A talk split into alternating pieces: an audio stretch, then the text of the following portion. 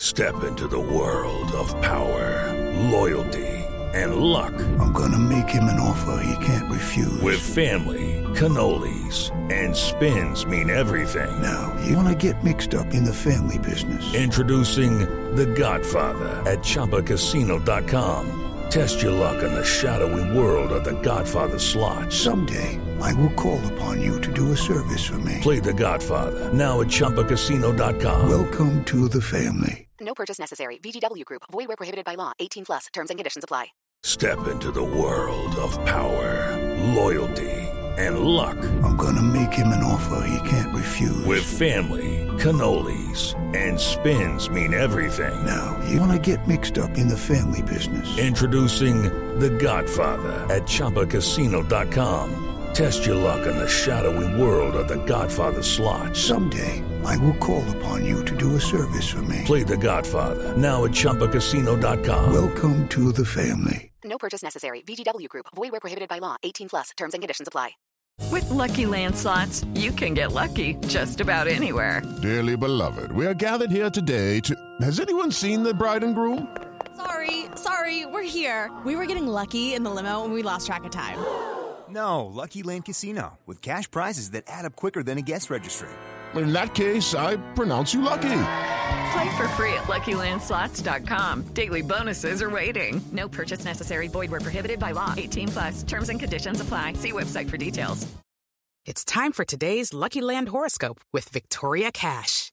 Life's gotten mundane, so shake up the daily routine and be adventurous with a trip to Lucky Land. You know what they say. Your chance to win starts with a spin. So go to LuckyLandSlots.com to play over 100 social casino-style games for free for your chance to redeem some serious prizes. Get lucky today at LuckyLandSlots.com. Available to players in the U.S., excluding Washington and Michigan. No purchase necessary. VGW Group. Void where prohibited by law. 18 plus. Terms and conditions apply.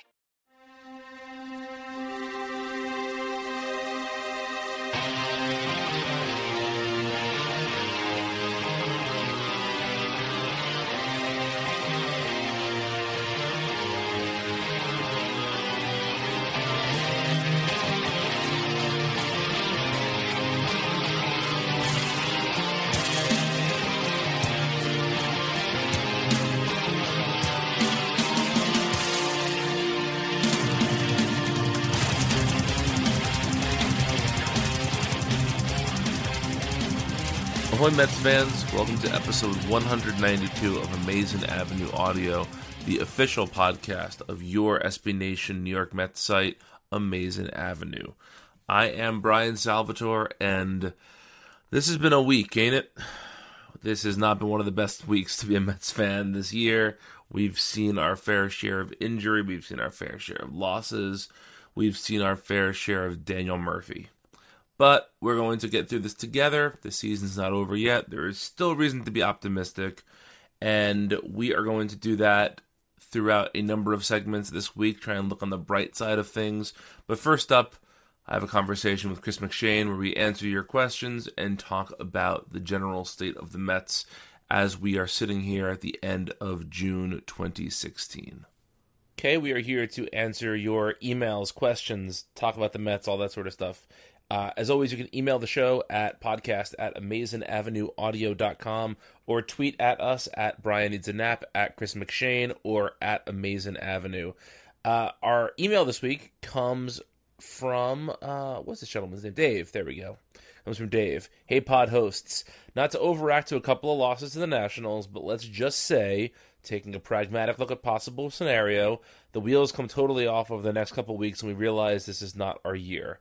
Could we profit by going into sell mode? What could we get for Cespedes and Walker, guys who will almost certainly be free agents anyway? And would that be more useful than waiting for the comp picks that might gen- that might generate by signing with other teams? Might anybody else be for sale? Sorry if I bummed you out. Hopefully this question ends up looking silly in the rearview mirror. Thanks, Dave. Um, well, Chris, you sort of take the approach whenever we talk about this stuff of, of the long view and not getting too worried about a couple of losses which you know I, I aspire to in my fandom, but I don't always get to uh, get to live in that reality. Sometimes I can get a little panicky myself.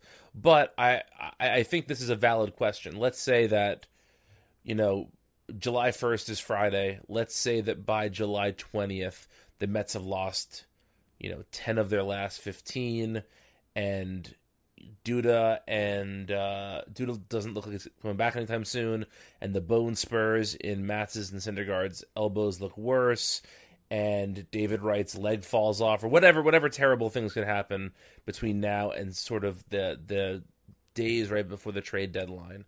Do you think the Mets as sellers make sense? Yeah, it, it could. I'm uh, I'm not ready to entertain that yet. But if if it's really worst case scenario from here over you know the next three weeks, and everything you just said happens, uh, you could definitely trade away a couple guys and get back significant returns. Uh, you know, you hate to give up on a season. I'd much rather they still be, even if they're not, you know, closing in on first place, even if they're still hanging around in the the wild card. Uh, I'd much rather things go the other way. But if things really go down the drain, uh, I have very little doubt that they could get something significant for Neil Walker.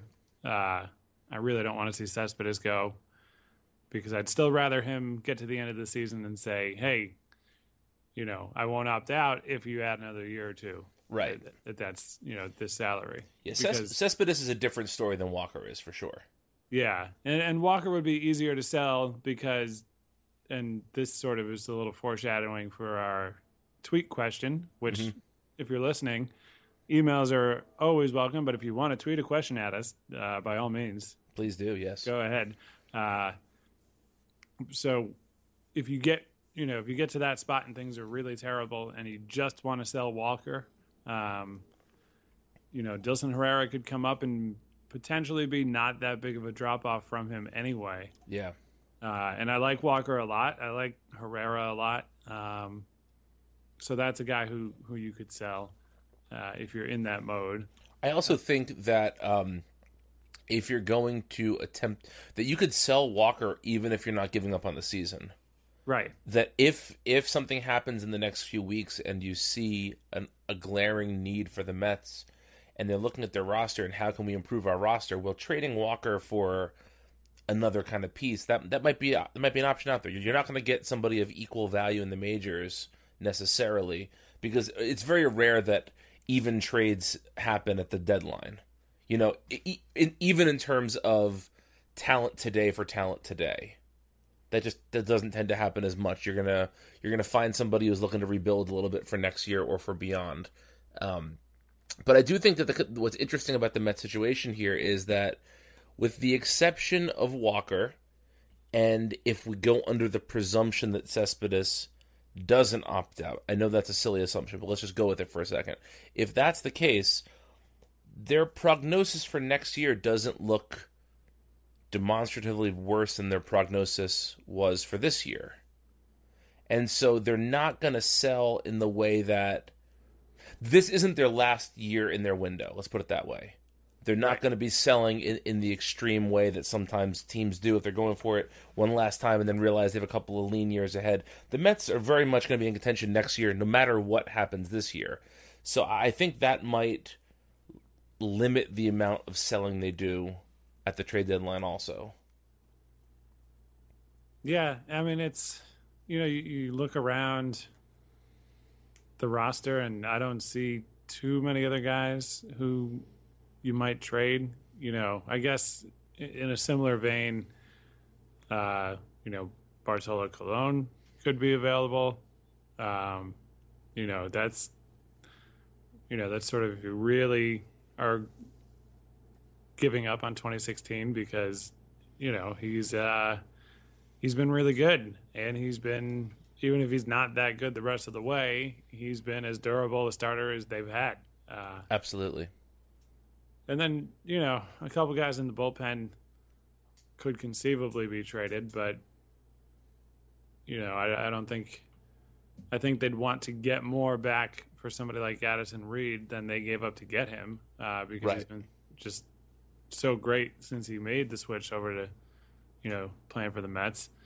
Um, but yeah, I, I I think any of those guys can get you a return that is good, and I understand that the farm system is you know, not what it was a couple of years ago because all of its best players are on the big league team now, or uh, we're you know, in the case of Michael Fulmer, we're traded away to get somebody else who really helped the major league team. Uh, or, in the case of Michael Conforto, was on the major league team and is just being retooled a little bit now in the minors. Yeah, yeah, I think it, Conforto might be actually one of the reasons why I'm feeling like not all is lost because I just think eh, I, I don't want to put too much stock into what he did from July through the end of April. But, you know, that was enough to show what he's capable of. And That's I, three quarters of a season. Right. It, it's it's not, you know, it, you really have to see a guy do something well, over the course season, of yeah. Yeah. But you, you want to see a guy do something over the course of, you know, a year or two or three before you can really say, "Oh, that's that's who he is." But um, but yeah, he he could. I I could see him back here sooner than later and looking like a good hitter again. Absolutely. Um, is there a date or a number of games out of first place that you have in mind for when your uh, optimism runs out? Hmm. I mean, I guess if we get into double digits, that uh, double digits on any date would be enough. But but I keep going back to the wild card still being an option. You know, there's only there's the three division leaders as we're recording this right now, and then there's four teams that are over 500, and they're all either tied with each other or within a game of each other for the wild card spots, right? So I think division wise, if it gets to double digits, that's when I start to go, okay, like it would take something crazy to to win the NL East. But in terms of really giving up on the season, I think it would be falling significantly out of the wild card race. The four teams that are in the wild card race right now, it's the Pirates, the Mets, the Marlins, and I'm blanking on the fourth. Dodgers. Dodgers. I think that the Dodgers and the Pirates are the ones I would worry about. I can't see Miami continuing at this pace. Yeah, I agree. I mean, you never know, and they're there. Yeah. They're still there right now. But yeah, it's the Dodgers and Pirates, and the Pirates have had a free fall uh, that that has been steeper than what the Mets have done in their struggles. Yeah, yeah, and you know, but then again, it, you know, McCutchen's look so bad this year if he starts to heat up a little bit, that could that could be a, a relatively major difference maker for the Pirates. Oh yeah, yeah, definitely. Yeah, th- there's no given that you know that they're going to be beatable and that they don't get themselves into a, a, strong wild card position, but but yeah, that that's what it would take for me to start going like ah that ticket plan, those September games, they're just a you know that wasn't a great idea. And you know start thinking about what happens in the off season. I think getting to a point in the wild card that there's either you know a significant game gap so uh, four or five games out of a wild card spot or you know four or five or six teams out of a wild card spot. That right. you know that that's something that gets really significant there. And you know i think i've said this before. The wild card is certainly not the goal. That's not the prize, but you know, it's if you figure you have a 50-50 shot of winning that game if you get there. Uh, you, I think you, I think it's worth keeping yeah. your guys yeah. to have it. You have a chance to make it back to the World Series if you can get into that game. So, I agree. I agree. I, I feel like we are. Uh we're on the very fringe of Panic City right now. Yes. But there are some Mets fans who are living in the heart of it already. Oh yeah. Um well, we, we alluded to this earlier. Uh, Spiker is awesome on Twitter tweeted at us and said, Dilson Herrera up before September or nah? Um, well, what would have to happen for Herrera to be called up before September? I think you'd have to have Walker either traded away or playing third base more or less full time. Yeah. And so let's say Jose Reyes is either really bad or pulls a hammy. Mm-hmm. Both of of which those. seem like very likely options at this point. Neither one of those things would surprise me. Yeah. Um, I, you know. Uh, so yeah, if for some reason he's incapable of playing, whatever the reason, then I think that could that could happen. You know, I we've seen a bunch of teams are interested in Guriel. Um, Sandy Alderson certainly hasn't ruled it out. It would be surprising if the Mets signed him, but you know they've been one of the teams he's had a private workout with, and He tweeted himself in Mets gear. yes, he's done it every stop along the way. But Right. yeah, but you know perhaps they go out and they make a move, but if they're sort of in this same position of hanging in there, uh, and Reyes can't cut it, then that to me is the obvious way of like, hey, Neil, you've been great, and we know you're not looking to be a third baseman when you hit free agency, but just for the sake of this team and this season, give third base a real shot uh, and get Herrera up. Just because, you know, at some point, is it to me right now? I, I would think if you called both of them up in two weeks, well, I'll give Reyes the full time to, uh, you know, play minor league games and get back into the uh, hang of playing baseball because Mhm. there was a, almost a two week break where he didn't play in a game after the Rockies cut him. Right. So give it two more weeks, come up. You know, I, I know Reyes has the stolen base ability, but as a hitter, I had actually put my money on Herrera being the better hitter of the two. I, don't disagree with that at all. Uh, I I think Herrera at this point in his career has far more upside than Reyes has at this point in his career. Um, Yeah, like I, I mean, I'd actually kind of prefer that they, you know, say Reyes makes it back, he knocks the 25th man off the roster. You know, I'd rather have him be sort of pinch runner, uh, maybe play once or twice a week kind of thing, and then do this the Dilson Herrera Walker shuffle uh, in, in combination with it. So you know, I guess it, it is possible to have all three of them on the roster at the same time. Um, but I would, yeah, it, it, it's a long answer. But the short answer to the question is I think he's absolutely up before September because if any infielder gets hurt or if Reyes is bad, that seems to be the next solution to go to before having to either pay Guriel or give up prospects to trade for somebody else. Yeah, I uh, I agree with that wholeheartedly. I, I actually think that the most likely outcome of the Reyes situation is that he starts. You know, I, I've heard rumblings of he's going to be called up on Friday. Have you heard that as well? Uh I actually had not. Okay, I I- would. I I hope. I hope not. Uh, I'd like to see him get more than at the time that we're recording this one hit in his minor league stint yeah, yeah. uh, before he comes up. I'm uh, I'm going to the game on Sunday, and I don't think I want to deal with the personal emotions of being at a Reyes game this early. I, I still I'm still working through how I feel about all of this. Right. Um, you know, we're not going to get into that. We talked about that last week, but you know, you understand what I'm saying. Um, I do. I it, would- I would, yeah, being there for that first because there's going to be a loud Jose chance yes, there is.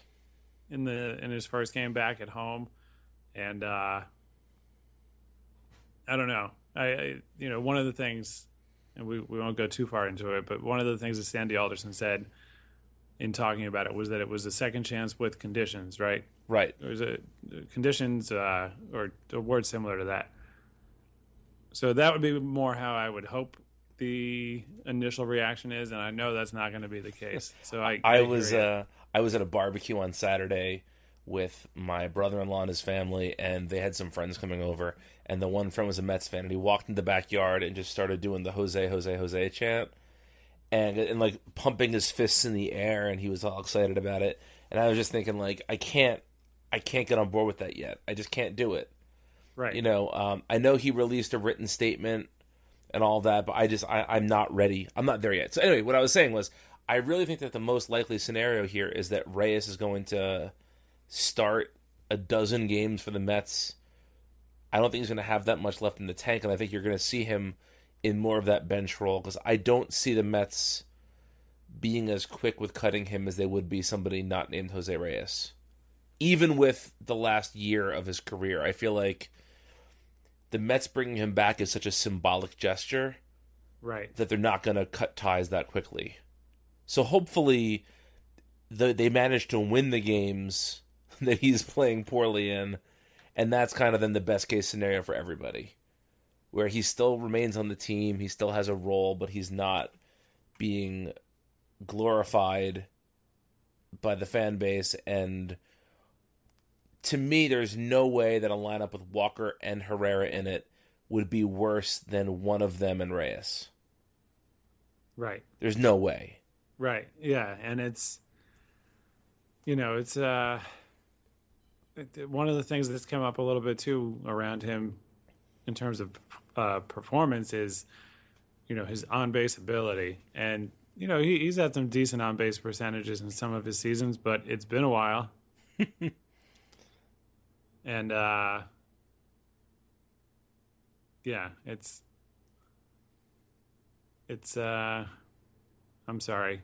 It- my uh my MacBook screen Sorry listeners, my MacBook screen is being uh It's terrible bugging out again? yeah, oh yeah. It's Oh, been sort of an ongoing issue. Uh I know all of you care, but you heard plenty about Jeff's MacBook in the past, so now you're hearing about mine. And I don't have a MacBook, so I can't join into this, but you know, that's all right. But uh, but yeah, the, sorry, it, it distracted me from finishing that thought. But what was I saying? Something about Reyes. Reyes' on base percentage being lame lately. Oh right, right, right. Yeah. So he's had some decent ones in some seasons, but he's never been particularly elite in terms of that. Uh, you know, a good on base percentage plus the ability to steal bases, I think, makes for a very nice player. Mhm. Uh, he just hasn't done both of those things at the same time in a while. Uh, so there, you know, there's there's that, and then last season his on base percentage was like 310, and he played in Toronto and Colorado, and you know, even if you buy into he was unhappy in Colorado and kind of sulked and you know just wasn't there and didn't perform because of it. Even then, his numbers coming out of Toronto weren't that great. So you know, he, he played in parks that were very friendly to hitters, parks where pitchers constantly have to try to, you know, work around and avoid serving up home runs. Uh, and he still didn't get on base at that great of a rate. So, yeah, sort of, if you read or hear that, oh, Reyes is back, whether it's Friday or Sunday or next Friday or whenever, uh, you know, and, and the Mets they got themselves a leadoff hitter. I'm not so sure that that's true. You know, even if the power isn't there, and even if the stolen base total is, or the rate, I should say, is half of what it used to be, I'm not so sure that you know he makes more sense at the top of the order than than uh, anybody else on the team. I agree completely. Before we get off here, let's just do a quick um, worried or not worried about a couple of topics here. Uh, Chris, Sure. are you worried or not worried about the bone spurs reportedly in Syndergaard and Matz's elbows? Uh, I'm gonna go with not worried on Syndergaard and somewhat worried on Matz. Are you not worried on Syndergaard just because he's a freak of nature? Uh yeah, slightly, and it, you know, sort of the fact that he's got a small bone spur that you know he's saying feels fine, and I know players aren't always going to disclose Right. everything, but you know his he had a rough start in Washington this week, but I really don't think it was that. Uh, I think it was just a bad start. Um, and there's almost sort of a comfort in knowing that now because you know he's had a few times that he's reported the, you know uh, soreness discomfort Right. whatever with his elbow and every time they look at the ligaments they're fine and now we know that there's actually a you know there's something there that would cause him discomfort. Yeah, right. To feel that way, it's not something that's just means his, you know he's going to miss a year. Yeah. So that that to me is, you know, I'd rather he had nothing wrong and didn't have to go to the doctor at all. Uh, but there's some strange comfort in that for me. And then with Matz, it's just, you know, they're in comparison to Syndergaard, where they're saying it's a bigger thing. Uh, mm-hmm. You know, it's it's a little more concerning. I mean, I'm not. I'm not thinking that he will necessarily be, you know, sent for surgery immediately.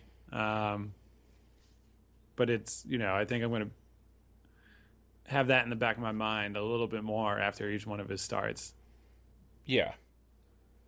And also, you know, he's just one of these guys who seems to get hurt more than the average player over the course of his career so far. So when you hear something like bone spurs, when the player when you couple that with a player who has been hurt a number of times in his career, it just it seems like it, there's potential for it to be more serious than for someone like Syndergaard, who seems to be, as I said before, kind of a freak of nature physically. So, yeah. Uh, worried, not worried about Granderson's calf. Uh, as we record this Wednesday night, Granderson did not start because of a sore calf. He was pulled last night after the second rain delay. Um, yeah, worried, not worried. Uh, as we record, he's taking hacks in the on deck circle. Can I wait for the at bat? nope, yeah, do it right now. I'm going to say not worried. Uh, not to not to just default to that, but uh, I guess maybe I've I've become a little bit um, accustomed to injuries or worn down over the years. But until there is a medic, uh, medical Matt, uh, Matt's medical. I don't know what that word just was that I said. Until there's a medical diagnosis on something, you know, I, I'm, I don't. I try not to react to it too much. So, okay, this is kind of related to that. Worried, not worried about the Mets' propensity for playing short. Because hmm. to me, that's maybe the most worrisome thing this season. Yeah, I mean, so I, will on the uh, either or, I'll say worried. Mm-hmm. Um,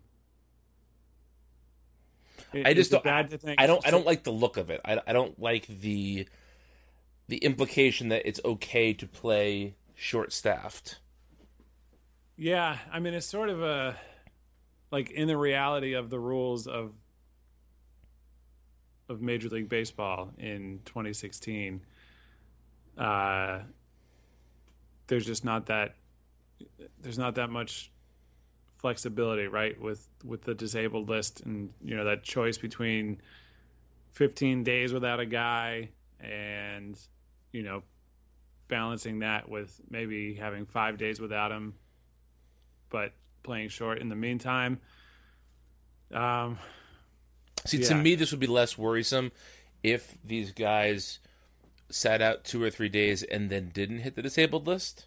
Right. But it seems like the the trend has been like Lagares. You know, he sat out three, four days, got into one game, and then hit the disabled list.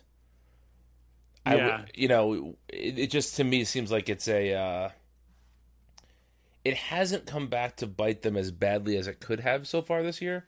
There haven't been too many games where you can point to and say, you know, oh, if they only had a 25th man on the roster, this would this game would have been winnable. We haven't had a, a, concrete moment like that yet, but I think that it's just a. Uh, I don't think it's a great way to go about your business, especially this time of year. Yeah, yeah, it's it's one of those things that, and uh, you know, maybe the maybe the rule doesn't need to be changed, and maybe it's sort of by design uh, for this reason. But you know, say it's say you had a ten day disabled list, right? Or a I mean, seven day disabled list, yeah. Right. There's, I mean, there's the seven for the concussions. Mm-hmm. Um, but say it was somewhere in that range, you'd probably have an easier time saying, "All right, Lagares, you know, bent his thumb into uh, the completely wrong direction, making a great catch. Let's put him on that for you know for a week or a little more. Uh, you know, we'll call somebody up, we'll get by, and then we'll have him. You know, he doesn't even have to leave the team necessarily. We'll have him rest for a few days and get into some practice and see how everything feels. And you know, you can you can experiment a little more with it. You know, it's sort of a strange thing where, like, if that existed, Mhm. I think the concern would be that teams would abuse it with pitchers. Yes. So it would be interesting, and, and I'm sure there's no way this would ever fly, but it'd be interesting if there was a different disabled list. For pitchers and position players? Yeah, Yeah, that is interesting. it's you know it's it's uh.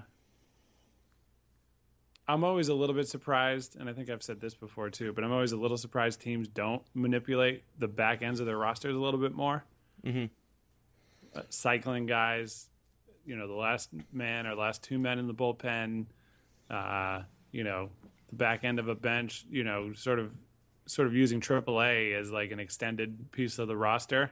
Yeah, I mean, you know, the difference between a Ty Kelly and an Eric Campbell on the roster isn't so great that you don't want to burn one or the other. You know, you, Right. you can rotate those guys reasonably well. Right. And even Logan Verrett and Erik Goeddel, same, you know, same idea. Uh, you know, you can, right now they're both on the roster, but they're guys that you could swap out and, you know, no offense to either of them, but not really notice a huge difference. Right. Uh, you know, my my question with all this though is we're talking about, you know, would a ten day DL be better than a fifteen day DL?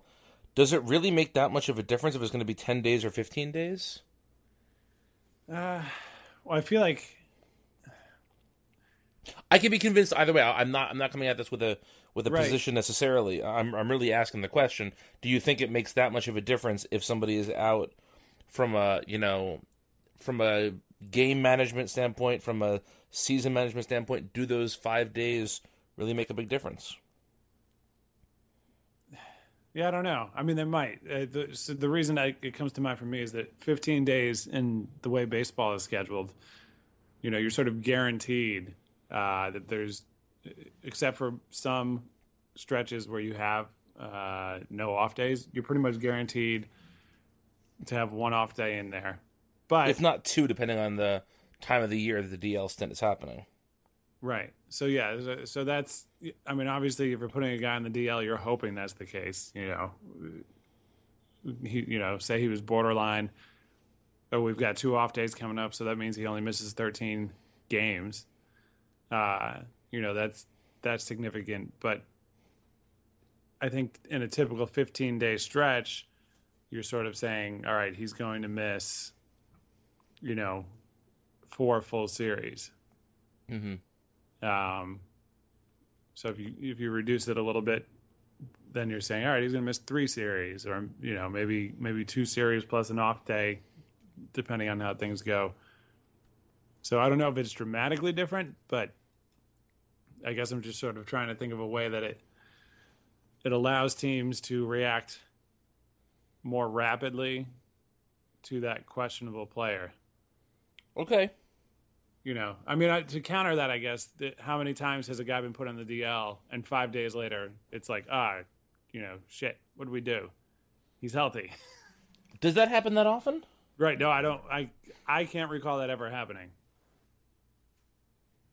Can you? I can't think of any player who's put on the, the and maybe And part of that is the media perception, right? The media is not reporting like you know in his first day, uh, you know, in his third day on the DL, you know, David Wright looks like uh, the second coming of Barry Bonds in 1996. Like you know, you don't, you just don't hear that because they're not playing in rehab games yet. They're not right. You yeah, know- it's like the, the guy's going to get a certain amount of time off right. before he even, you know, goes to St. Lucie and gets in the batting cage or on the mound, whatever it may be. Right. So yeah, I guess it's sort of built in that like the system is just not going to let that ever happen. Um, but yeah, it, it's I don't know. It's interesting to think about. Yeah, to to me, roster construction has has meant a lot more this year because I feel like in years past, the perception was the Mets had no depth, and the reality in a lot of ways is the Mets had no depth. And they started this year, and you heard the, that that conversation changing. And now that we're a few injuries in, you see that depth wasn't as deep as maybe it was perceived to be. And I just keep thinking of things like, all right, well, you know, if Lagares had hit the DL when that started, when, he was able to, would he be back already now? Like physically, would he be back ready? Maybe we don't really know. Um, you know, getting Nimmo up is a nice thing, but I don't know if it's all that important of a thing in the long run.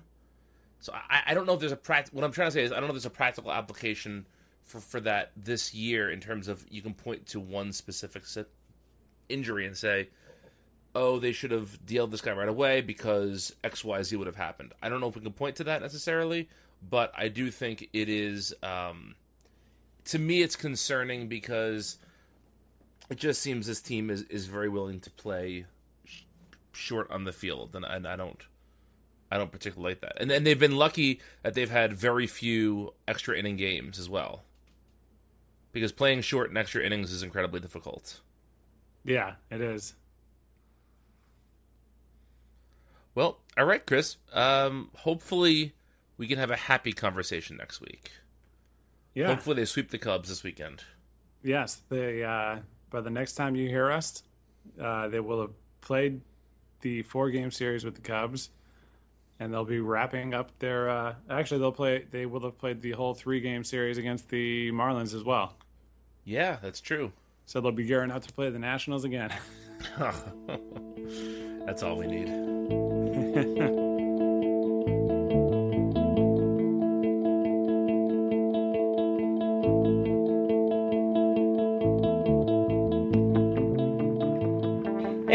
everyone, Steve Schreiber here. It's time for your This Week in SNY Minute on Amazing Avenue Audio. So today we go back to June 22nd, that was Wednesday, uh, in the game against the Royals, uh, with runners at first and second and Neil Walker up. Royals first baseman Eric Hosmer uh, decided to run in as if he was defending a bunt. Uh, so this is with, of course, Neil Walker up batting right-handed, which he's hitting. He was hitting well over 300. Um, so Gary mentioned it and uh, set Keith off a little bit. Uh, and of course, he had one great line, as as he typically does. First and second, and nobody out. Hosmer creeping in from first as though he's expecting Walker to bunt. Are you kidding? Are you kidding? It's a cleanup hitter. And a guy who's hitting 347 this year as a right hand batter mm-hmm. with five home runs from this side of the plate. I don't understand. And he's kind of playing in no man's land right here. Now they've got him behind Cespedes. Yeah, but still, get back. I mean, it's poked foul, and it's one and one to Walker. Hosmer's chatting up uh, Cespedes at first base. Was saying, I don't know how you play this in the National League. I thought you guys always bunt. That's why I was in. I suggest to him that he gets back further.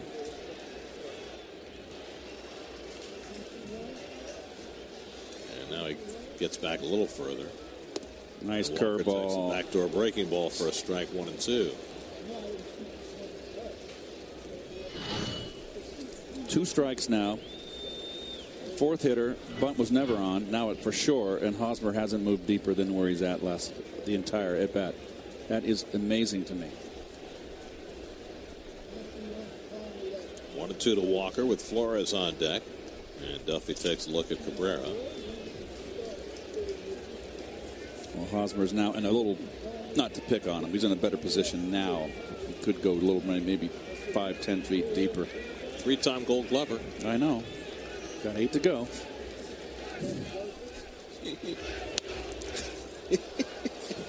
At least. That's just to catch you. He might like to pass you.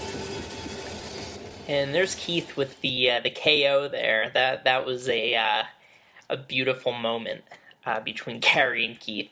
So that's all we've got today. This has been your This Week in SNY Minute.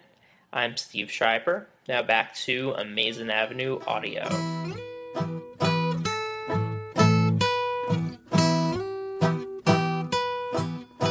Hello, Mets fans. This is Aaron York again for Amazing Avenue Audio. And these have been kind of crappy days for the Mets recently. I'm recording on a Tuesday afternoon, which means the Mets just got clobbered by the Nationals 11 to 4, even though Noah Syndergaard was starting and even though the Mets got out to a 4 0 lead. It turns out that two of the Mets' best pitchers this year, Steven Matz and Noah Syndergaard, both have bone spurs in their throwing elbows.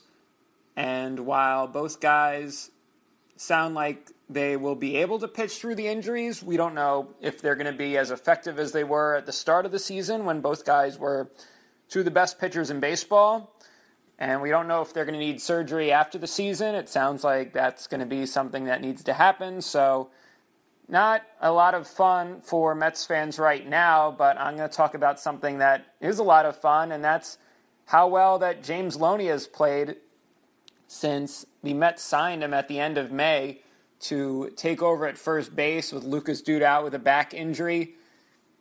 Now, Loney has played surprisingly well for a guy who is just hacking away in the San Diego Padres minor league organization. He was playing for the Triple H the Triple A, the El Paso Chihuahuas, which is one of the better named minor league clubs, except for the Hartford Yard Goats, or what will hopefully be known as the Binghamton Rumble Ponies.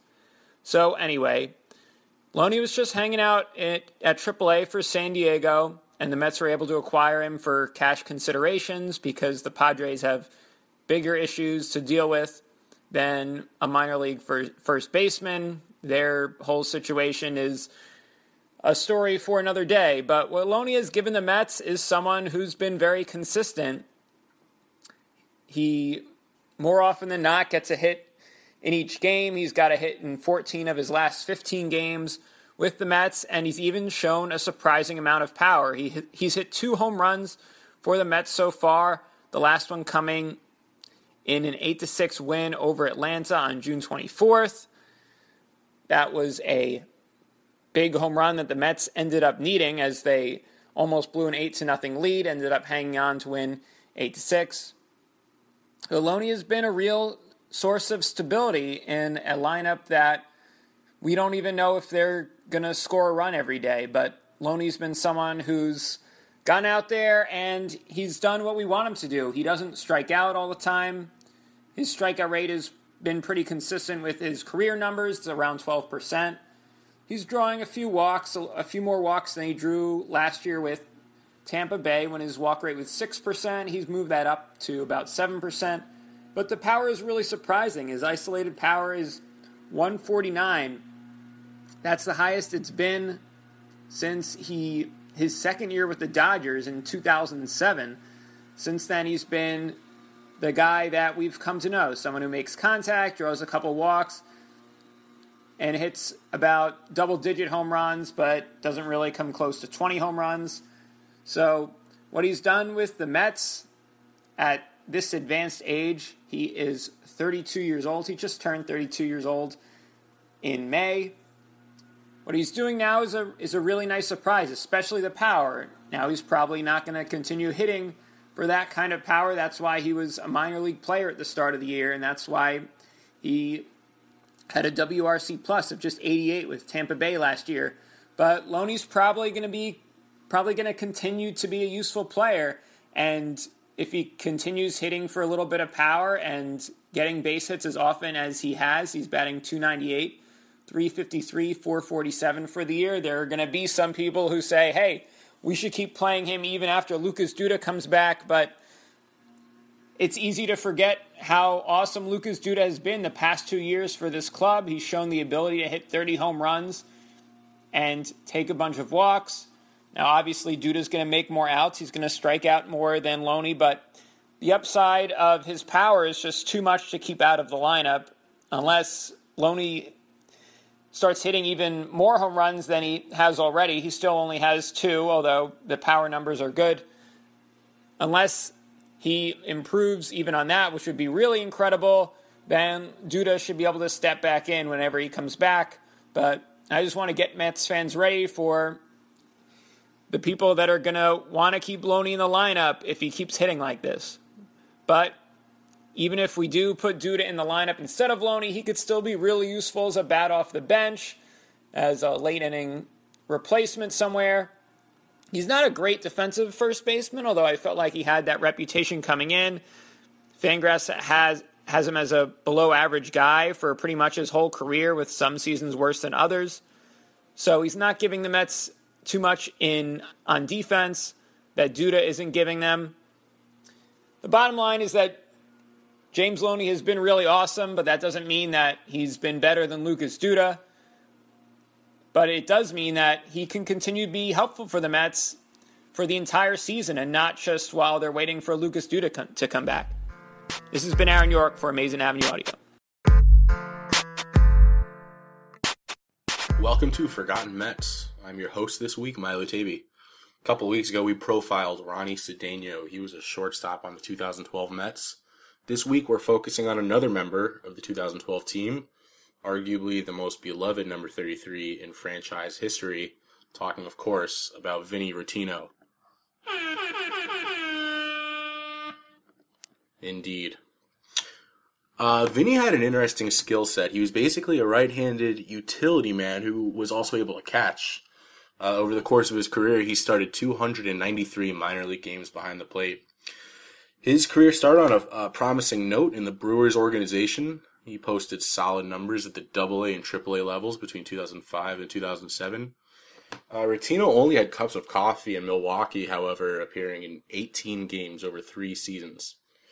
He had a short stint with the Marlins, got some more uh, major league time before he joined the Mets in 2012. The team purchased his contract after demoting Chris Schwinden, who would be an interesting forgotten Mets candidate. Uh, Rottino never caught with the Mets, however. He split time with Lucas Duda in the outfield when Lucas Duda still played the corner outfield. He would also start against lefties at first base, giving Ike Davis a rest. Uh, Vinny produced hits against some pretty well-known southpaws around the league. Uh, David Price, Cole Hamels, Andy Pettitte. He hit a pair of home runs as well in his 18 games as a Met. But otherwise, he hit just 182 and would lose his roster spot to another forgotten Mets candidate, left-hander Justin Hampson. Uh, Rottino would receive big league time with the Indians later in the season before joining the Orix Buffaloes in Japan, uh, becoming one of the rare players to spend time with both the Bisons and the Buffaloes in one season. I'll wrap things up with some fun Vinny Rottino facts. His first major league home run off Clayton Richard of the Padres came at 32 years old in his 32nd major league game. That's kind of cool. Uh, you, the listener, can purchase a game used Vinny Rottino Mets jersey for $79 on eBay. Not a bad value. And during one minor league game, he played all nine positions of the field, including pitcher. I found uh, some audio of him speaking about this game while he was playing with the KBO in South Korea. You should include pitcher, right? No, I don't pitch. Uh, I I pitched one once. Yes, I pitched once.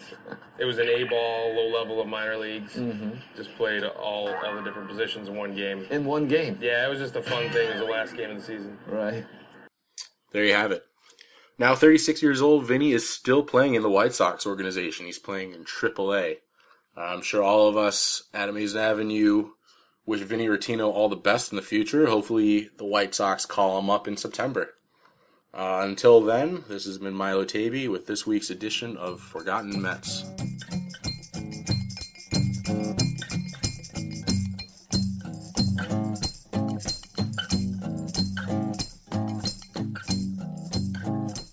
James Wagner is in a really interesting position as a beat writer this year. He used to cover the Washington Nationals, and now he is covering the New York Mets for the New York Times. He has a very interesting story about life and writing, and Chris gets uh, to chat with him right now. So follow him on Twitter at by James Wagner and uh, enjoy this conversation with James and Chris McShane. Joining us this week on Amazing Avenue Audio is James Wagner. If you are a Mets fan on Twitter, you know him as Wags, thanks to several other beat writers. Uh, but he he just recently made the switch from covering the Nationals for the Washington Post to covering the Mets for the New York Times. So, James, welcome on the uh, podcast and welcome to the Mets side of things. Well, thanks, man. Thanks for having me, and uh, glad to be here.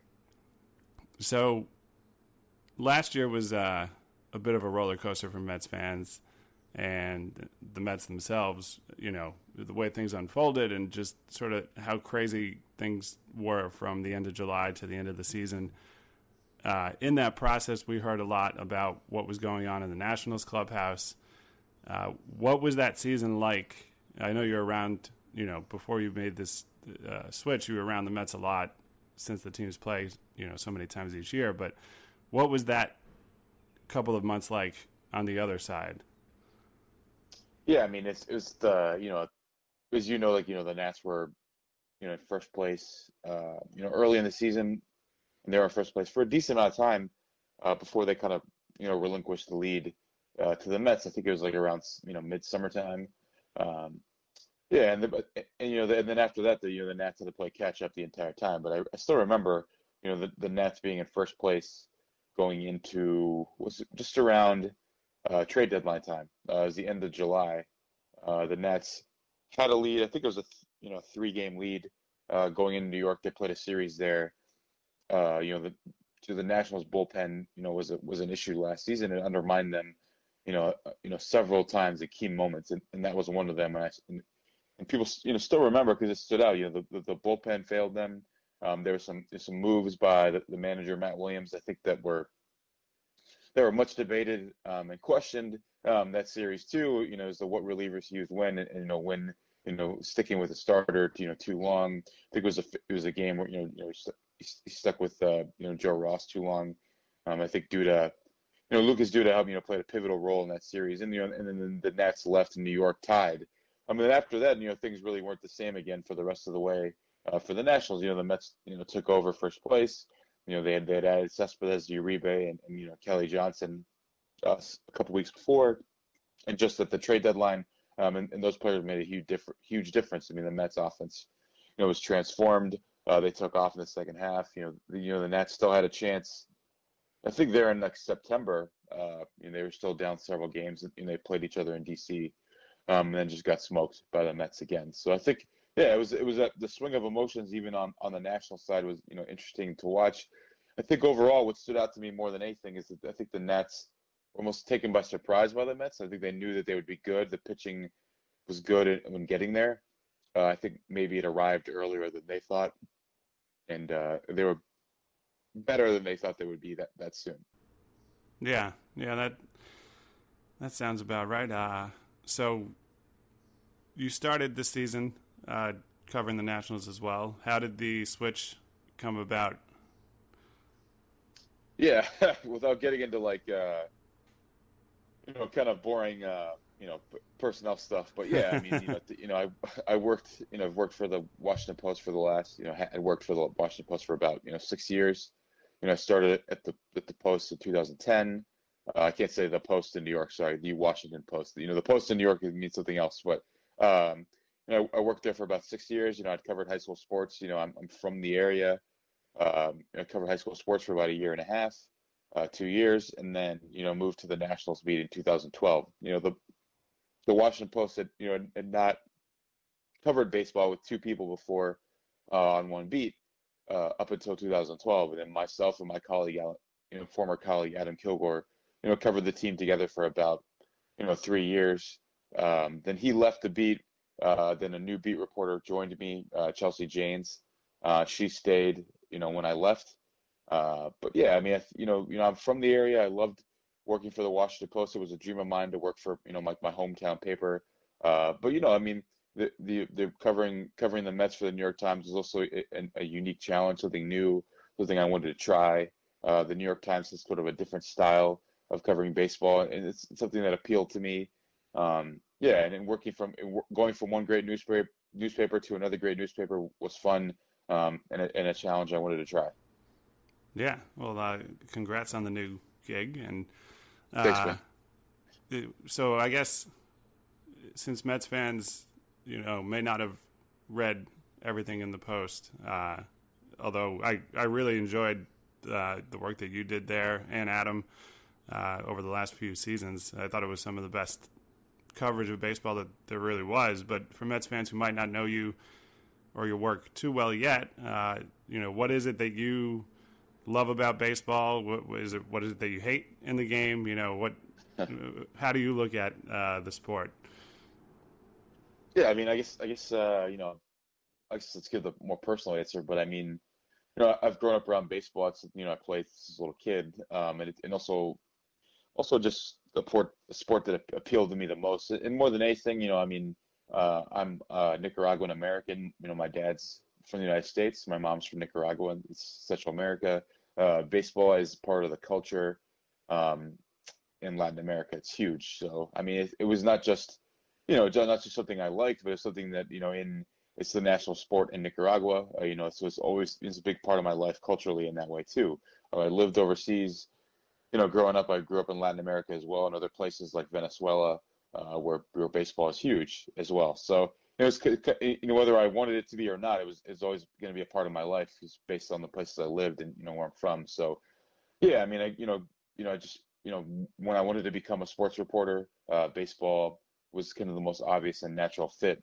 Um, and also now, I mean, you know, I'm, I'm a native Spanish speaker through my mom, so the the chance to give you know you know Latino players, you know, Spanish speaking baseball players a voice that don't have one it has always meant a lot to me. I think sometimes they're misunderstood, um, really just you know they're not understood period or not not heard from as often as they should be, even though they make up you know a large percentage of the players. Uh, I think that has always meant a lot to me. I think that's something that still appeals a lot to me. There's a interesting subculture of you know Latin Latino players in baseball that you know that I I think I find that interesting and, and worth writing about. So yeah, I mean not just the sport itself, and you know baseball is a complicated and, and intense and um, interesting sport. But on top of that, just the cultural layers to it, I think were always been fascinating to me and, and something that, you know, I, I did at the Washington Post and, you know, hope to continue it into the New York Times. Yeah. Yeah. And I think, you know, it's about time that baseball made it mandatory that these players have translators. Uh, yeah. But, you know, I think it's the Mets have a couple of their most beloved players, Yoenis Cespedes and Bartolo Colon. You know, they they prefer to do interviews in Spanish. So the translation is definitely great, but I think you know the ability to, for you to conduct that interview without a translator sort of you know yeah, opens yeah. things up. Yeah, I mean, the interpreters like should have been mandatory in baseball a long time ago. You know, teams should have had it. You know, um, you know, players that players that came from uh, you know Asia, Japan, you know, uh, you know whether it's Japan or, or, or South Korea or or whatever it would be. I mean, or Taiwan. I mean, you know, they had in, in their contracts they had you know provisions that it would it would get them an interpreter, but you know, Latino players you know didn't have that. You know, they they had to learn English in the minor leagues or had to learn English at the academies or or, or in the majors. But yeah, I mean, I think it makes sense that you know along that that these guys have that. I mean, it's these are important players. They're some of the best players. Um, I mean, for marketing wise, the fact that they can you know express themselves you know, more clearly and, and deeper, um, you know, I think it, it, only helps, you know, make them more human uh, to people. So it's, it's not just like the language, but just, you know, understanding it at a deeper, deeper level, their culture, you know, all those things. And yeah, I mean, I wouldn't put it all on, on the MLB and the, and the players union, but, you know, journalism as, as an industry, I think sort of, you know, maybe failed in that sense in not getting, you know, enough Spanish speaking baseball reporters. Yeah. Yeah. So, uh, just switching gears a little bit to back to the Mets and what's going on with them now. Uh, you know, you sort of came over in an interesting time. There were already a lot of injuries, I think, on your, your first day on the Mets beat. Uh, yeah. There are more potential ones recently. Uh, you know, the team has sort of been sputtering, but the Nationals have too. You know, we're recording this one game into the Mets in that series. Uh, so the Mets at the moment are four games out of first place. Mm. You know, what's what's your sense of the room uh, right now with the Mets? You know, I, I think you know the famous phrase or, or, destination is Panic City. You know, after Sandy Alderson yeah. said it last year, and I think that mood is definitely there among fans at this point, starting to question the whole season. But you know, what's what's your sense of the that room right now? The players are fine. I think they know it's a long season.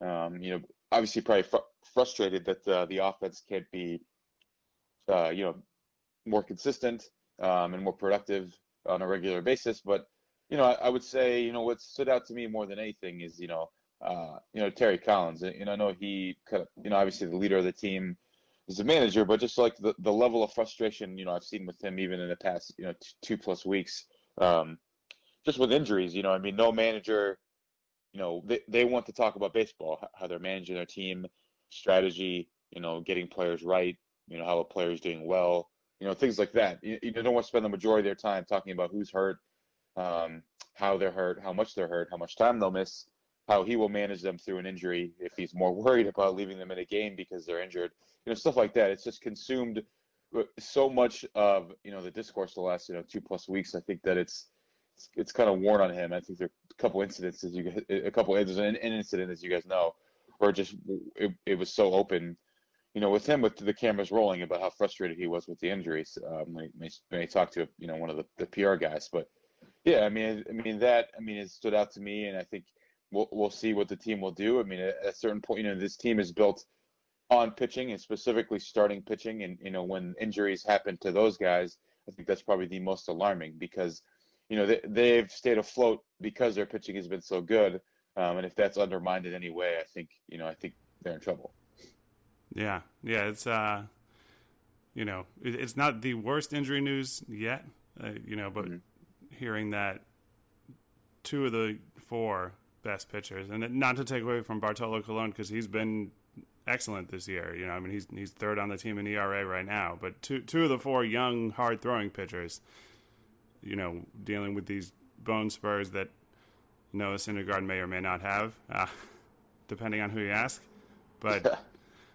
but yeah, that it, it's it's concerning. You know, it's not it, they're not season-ending sort of things, but they're things that you know are going to be in the back of everybody's mind going forward. So it'll be interesting to see how that plays out. And uh, you know, we we hear a lot about players the Mets are looking at. You know, they're looking at Yuli Gurriel. They're you know said to be interested in Yunel Escobar.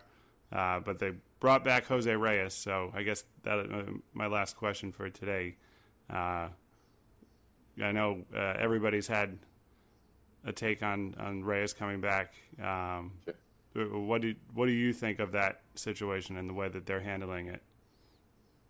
Yeah, I mean, I mean, personally, it probably doesn't really matter what I, what I think about it, but I think I would, I'll say, that, I'll say that, like, you know, I mean, the Mets are probably, uh, probably the only place, uh, maybe, maybe if not the only place, one of the few places that he could actually really do this that he could get a second chance. I mean, I think, you know, I think in in the in the Times, one of my colleagues wrote a story, just a broader story about um, domestic, you know, domestic violence and baseball players, you know, with Reyes and Chapman. Um, it was interesting, you know, he he spoke to a domestic violence expert who kind of said, you know, he, that the the player that a, you know you had that that that a spouse or whatever it was be the, the victim would be you know leery of speaking out or talking about things. Um, if they knew that it would affect you know their their spouse's career forever. Um, and also on top of that, that that in order to really you know improve the situation and get better, you know the the the, the so-called you know domestic violence abuser uh, maybe have to go somewhere you know that knows them, somewhere like home, somewhere that can help them around people that they trust uh, that can help them get better. So I think that stood out to me because you know this is this is home you know this is home for Jose Reyes. He spent 12 years with the Mets. He signed there as a 16 year old. He grew up in the organization, uh, became an all star, became became an adult. Um, you know, and, and, he's around people he trusts. You know, people that he's known for a while, from Sandy Alderson to Terry Collins. Uh, so I think you know if he's going to do try to get better and you know and try to become a better person in that sense and mature and, and fix you know fix the problems that led led to that incident uh, with his wife uh, you know, I think you know this could be the place to do so. So yeah, I mean, like you know, should he be blackballed forever and you know and, ostracized and you know in you know from baseball forever because of that? You know, I don't know. I mean, that's it's probably a larger issue, and maybe he shouldn't. But you know, he obviously paid a penalty. Uh, you know, the Mets. You know, I think they they kind of framed it the best way they could. Uh, you know, when they explained about bringing him back. Um, and said that you know that you know he paid a penalty that there'll be conditions of him staying in terms of continuing counseling um, so in that sense, you know, I think this was probably, you know, if Reyes was going to get a path back to baseball, I think, you know, this was this was maybe the only only place and way to do it. Yeah, yeah. Well, I I think that sums it up well, and uh, we'll we'll wrap it up there. But thanks thanks again for coming on. Uh, and listeners, you can find James on Twitter at by James Wagner, uh, and look for his work in the Times. And yeah, the the piece you referenced there, I thought was a very uh, a very good one. And, and Gary Cohen had brought it up on the broadcast as well uh, the other day, and just sort of that angle that you just spoke to was something that I don't think a lot of us had considered uh, from you know the victim's Sure. perspective. So, so yeah, I definitely recommend recommend checking that out, and uh, of course checking out James's work from here on out. Awesome. Thanks for having me, man. I appreciate it, and uh, you know, anytime. All right. Before we bring in Lucas Vlahos with the weekly stat, I just want to say uh, good luck and uh, fare thee well to uh, our friend Noel Purcell. He is taking a step away from Amazing Avenue as he goes on to become a lawyer. So one of these days when you're in jail and you need to uh, call a lawyer to get you out, hopefully you call our pal Noel. Uh, in all seriousness, good luck, buddy. Um, you know, yeah, good luck. I don't know what else to say. I, I guess I thought I had something more profound than that to say, but I don't. Um, good luck, Noel, and take it away, Lucas. Hello, Met fans, and welcome to the weekly stat. Uh, recording this on Tuesday night, Wednesday morning, after uh, another horrible loss to the Nationals, uh, five at nothing. After a couple rain delays, as the Mets offense continues to sputter, uh, and that had been what I had meant to talk about originally uh, for this segment uh, just to rant about the struggling Met offense and how the season is on the brink of collapse. But I, I, I got a little sick of uh, putting myself, uh, making myself uh, more upset about the 2016 Mets. So uh, hopefully to brighten both my my day and yours, uh, I thought we'd look at the aspect of the team that is performing up to expectations and perhaps even beyond them and that is, of course, our starting pitching. We know that 40% of that rotation now has uh, elbow sp- uh, bone spurs in their elbow, so uh, who knows what's going to happen in the future. But right now, we can celebrate what they've done to date. Um, so, starting with our base stats, they are currently the Mets rotation is currently second in ERA at 3.3. They trail the the Cubs, who have some serious run prevent uh, run preventing skills on defense that the Mets obviously lack. Um, but the Mets are first in FIP at 3.1 and first in fWAR at 10.8. Uh, problems with FIP and fWAR aside, this is just the uh, simplest go-to metric uh, that we really have available. So uh, we've already seen that the Mets are dominating the season. The Mets rotation is dominating the season, and it's not particularly close between them and uh, uh, the next best rotation in baseball. Uh, one of the big statistical points that people are celebrating this year is uh, Clayton Kershaw's absolutely absurd strikeout to walk ratio. Um, uh, even with the recent back issues, he currently has. Uh, I could pull it up right here. He's currently Clayton Kershaw is currently sitting at 145 strikeouts against nine walks, which is good for a 16.11 strikeout to walk ratio. Easily the best in baseball. Uh, second best is Noah Syndergaard at 7.53, so it's not even particularly close. However, uh, along that same vein, the Mets as a club uh, are currently dominating this statistic. The Ker, uh, Kershaw's doing the best he can to help the Dodgers out, but the Mets right now, uh, for their entire rotation, has a 4.25 strikeout to walk ratio. The next best in baseball is the Dodgers at 3.79. So, so the the Mets are blowing every other rotation in baseball out in this metric, similar to how Kershaw is doing uh, to every other starting pitcher in baseball, though obviously to not as extreme a degree. To appreciate this a bit more, we can look at it in historical context, and obviously strikeout to walk, strikeout and walk numbers have fluctuated over the years, so it's not the not a perfect metric uh, to compare eras. But if we look back to 1969, the Mets have the highest. The Mets rotation right now has the highest strikeout to walk ratio of any rotation ever at 4.25. So that's really impressive uh, on its own. It might be just one or perhaps a combination of two metrics, strikeouts and walks. Um, but it's very rare for, or almost un- obviously completely unheard of, for a team to strike out this many batters and walk this few. Uh, looking at the second place team on the list from 1969 onwards, uh, we see the 2011 Phillies. Uh, and that ties in nicely to the second stat I wanted to bring up today. Uh, the 2011 Phillies rotation, as I'm sure we all remember, was ridiculously, stupidly good. Uh, Roy Halladay, Cliff Lee, Roy Oswalt, Cole Hamels, and then uh, good seasons from Joe Blanton and Vance Worley. Uh, and they posted 26 wins in 1,064 innings. Uh, now, prior to the season, uh, because I like wish casting these things, I mentioned it when I was on the podcast with Jeff, and I also uh, wrote about it, I believe, how I thought the Mets rotation this year had a chance to match these Phillies. Uh, and, and, it's very important to emphasize had a chance here. Whenever you're pushing for a record as, absurd as 26 WAR from your rotation, uh, it's always a small chance. Let's check in on that briefly.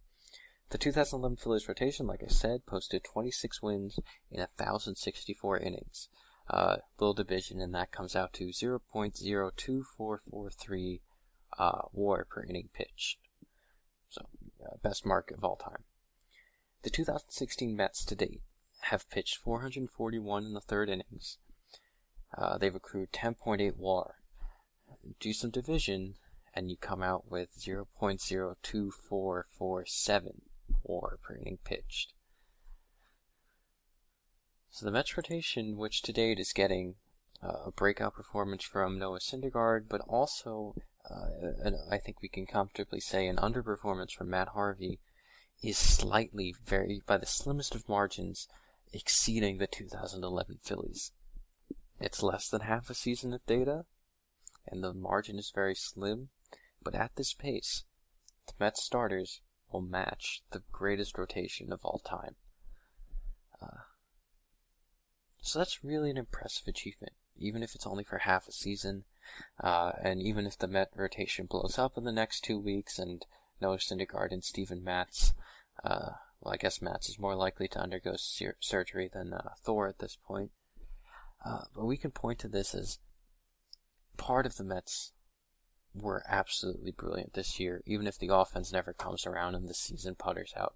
Part of this Mets team was the best starting rotation of all time. And that's your weekly stat.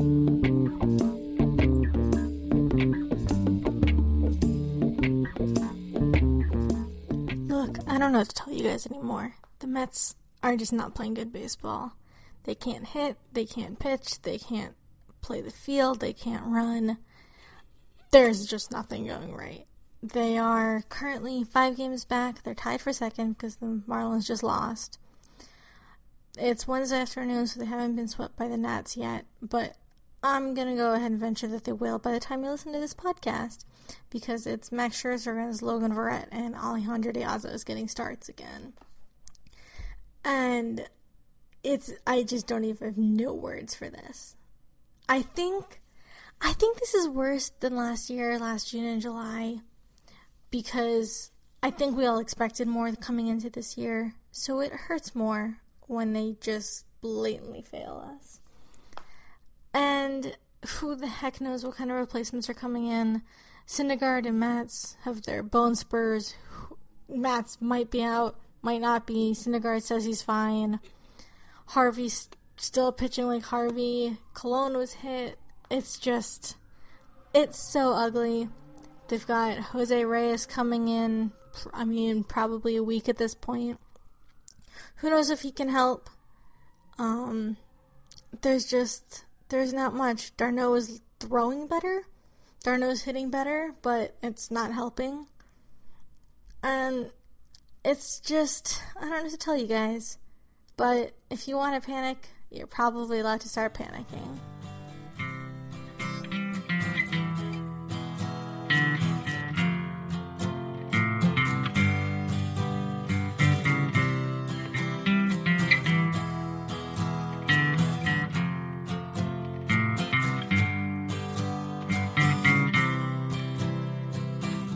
Folks, that does it for another installment of Amazing Avenue Audio. Thank you to all of our contributors for contributing, and thanks to all of you for listening.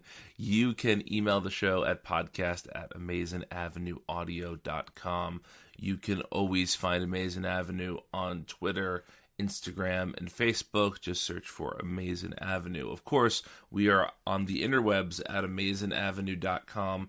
Go there for more Mets content than you probably should be reading in this dire state of the team. You know, we don't want to give you a heart attack or anything, but look for look out for the good news on there. Hopefully, there is a fair amount of that.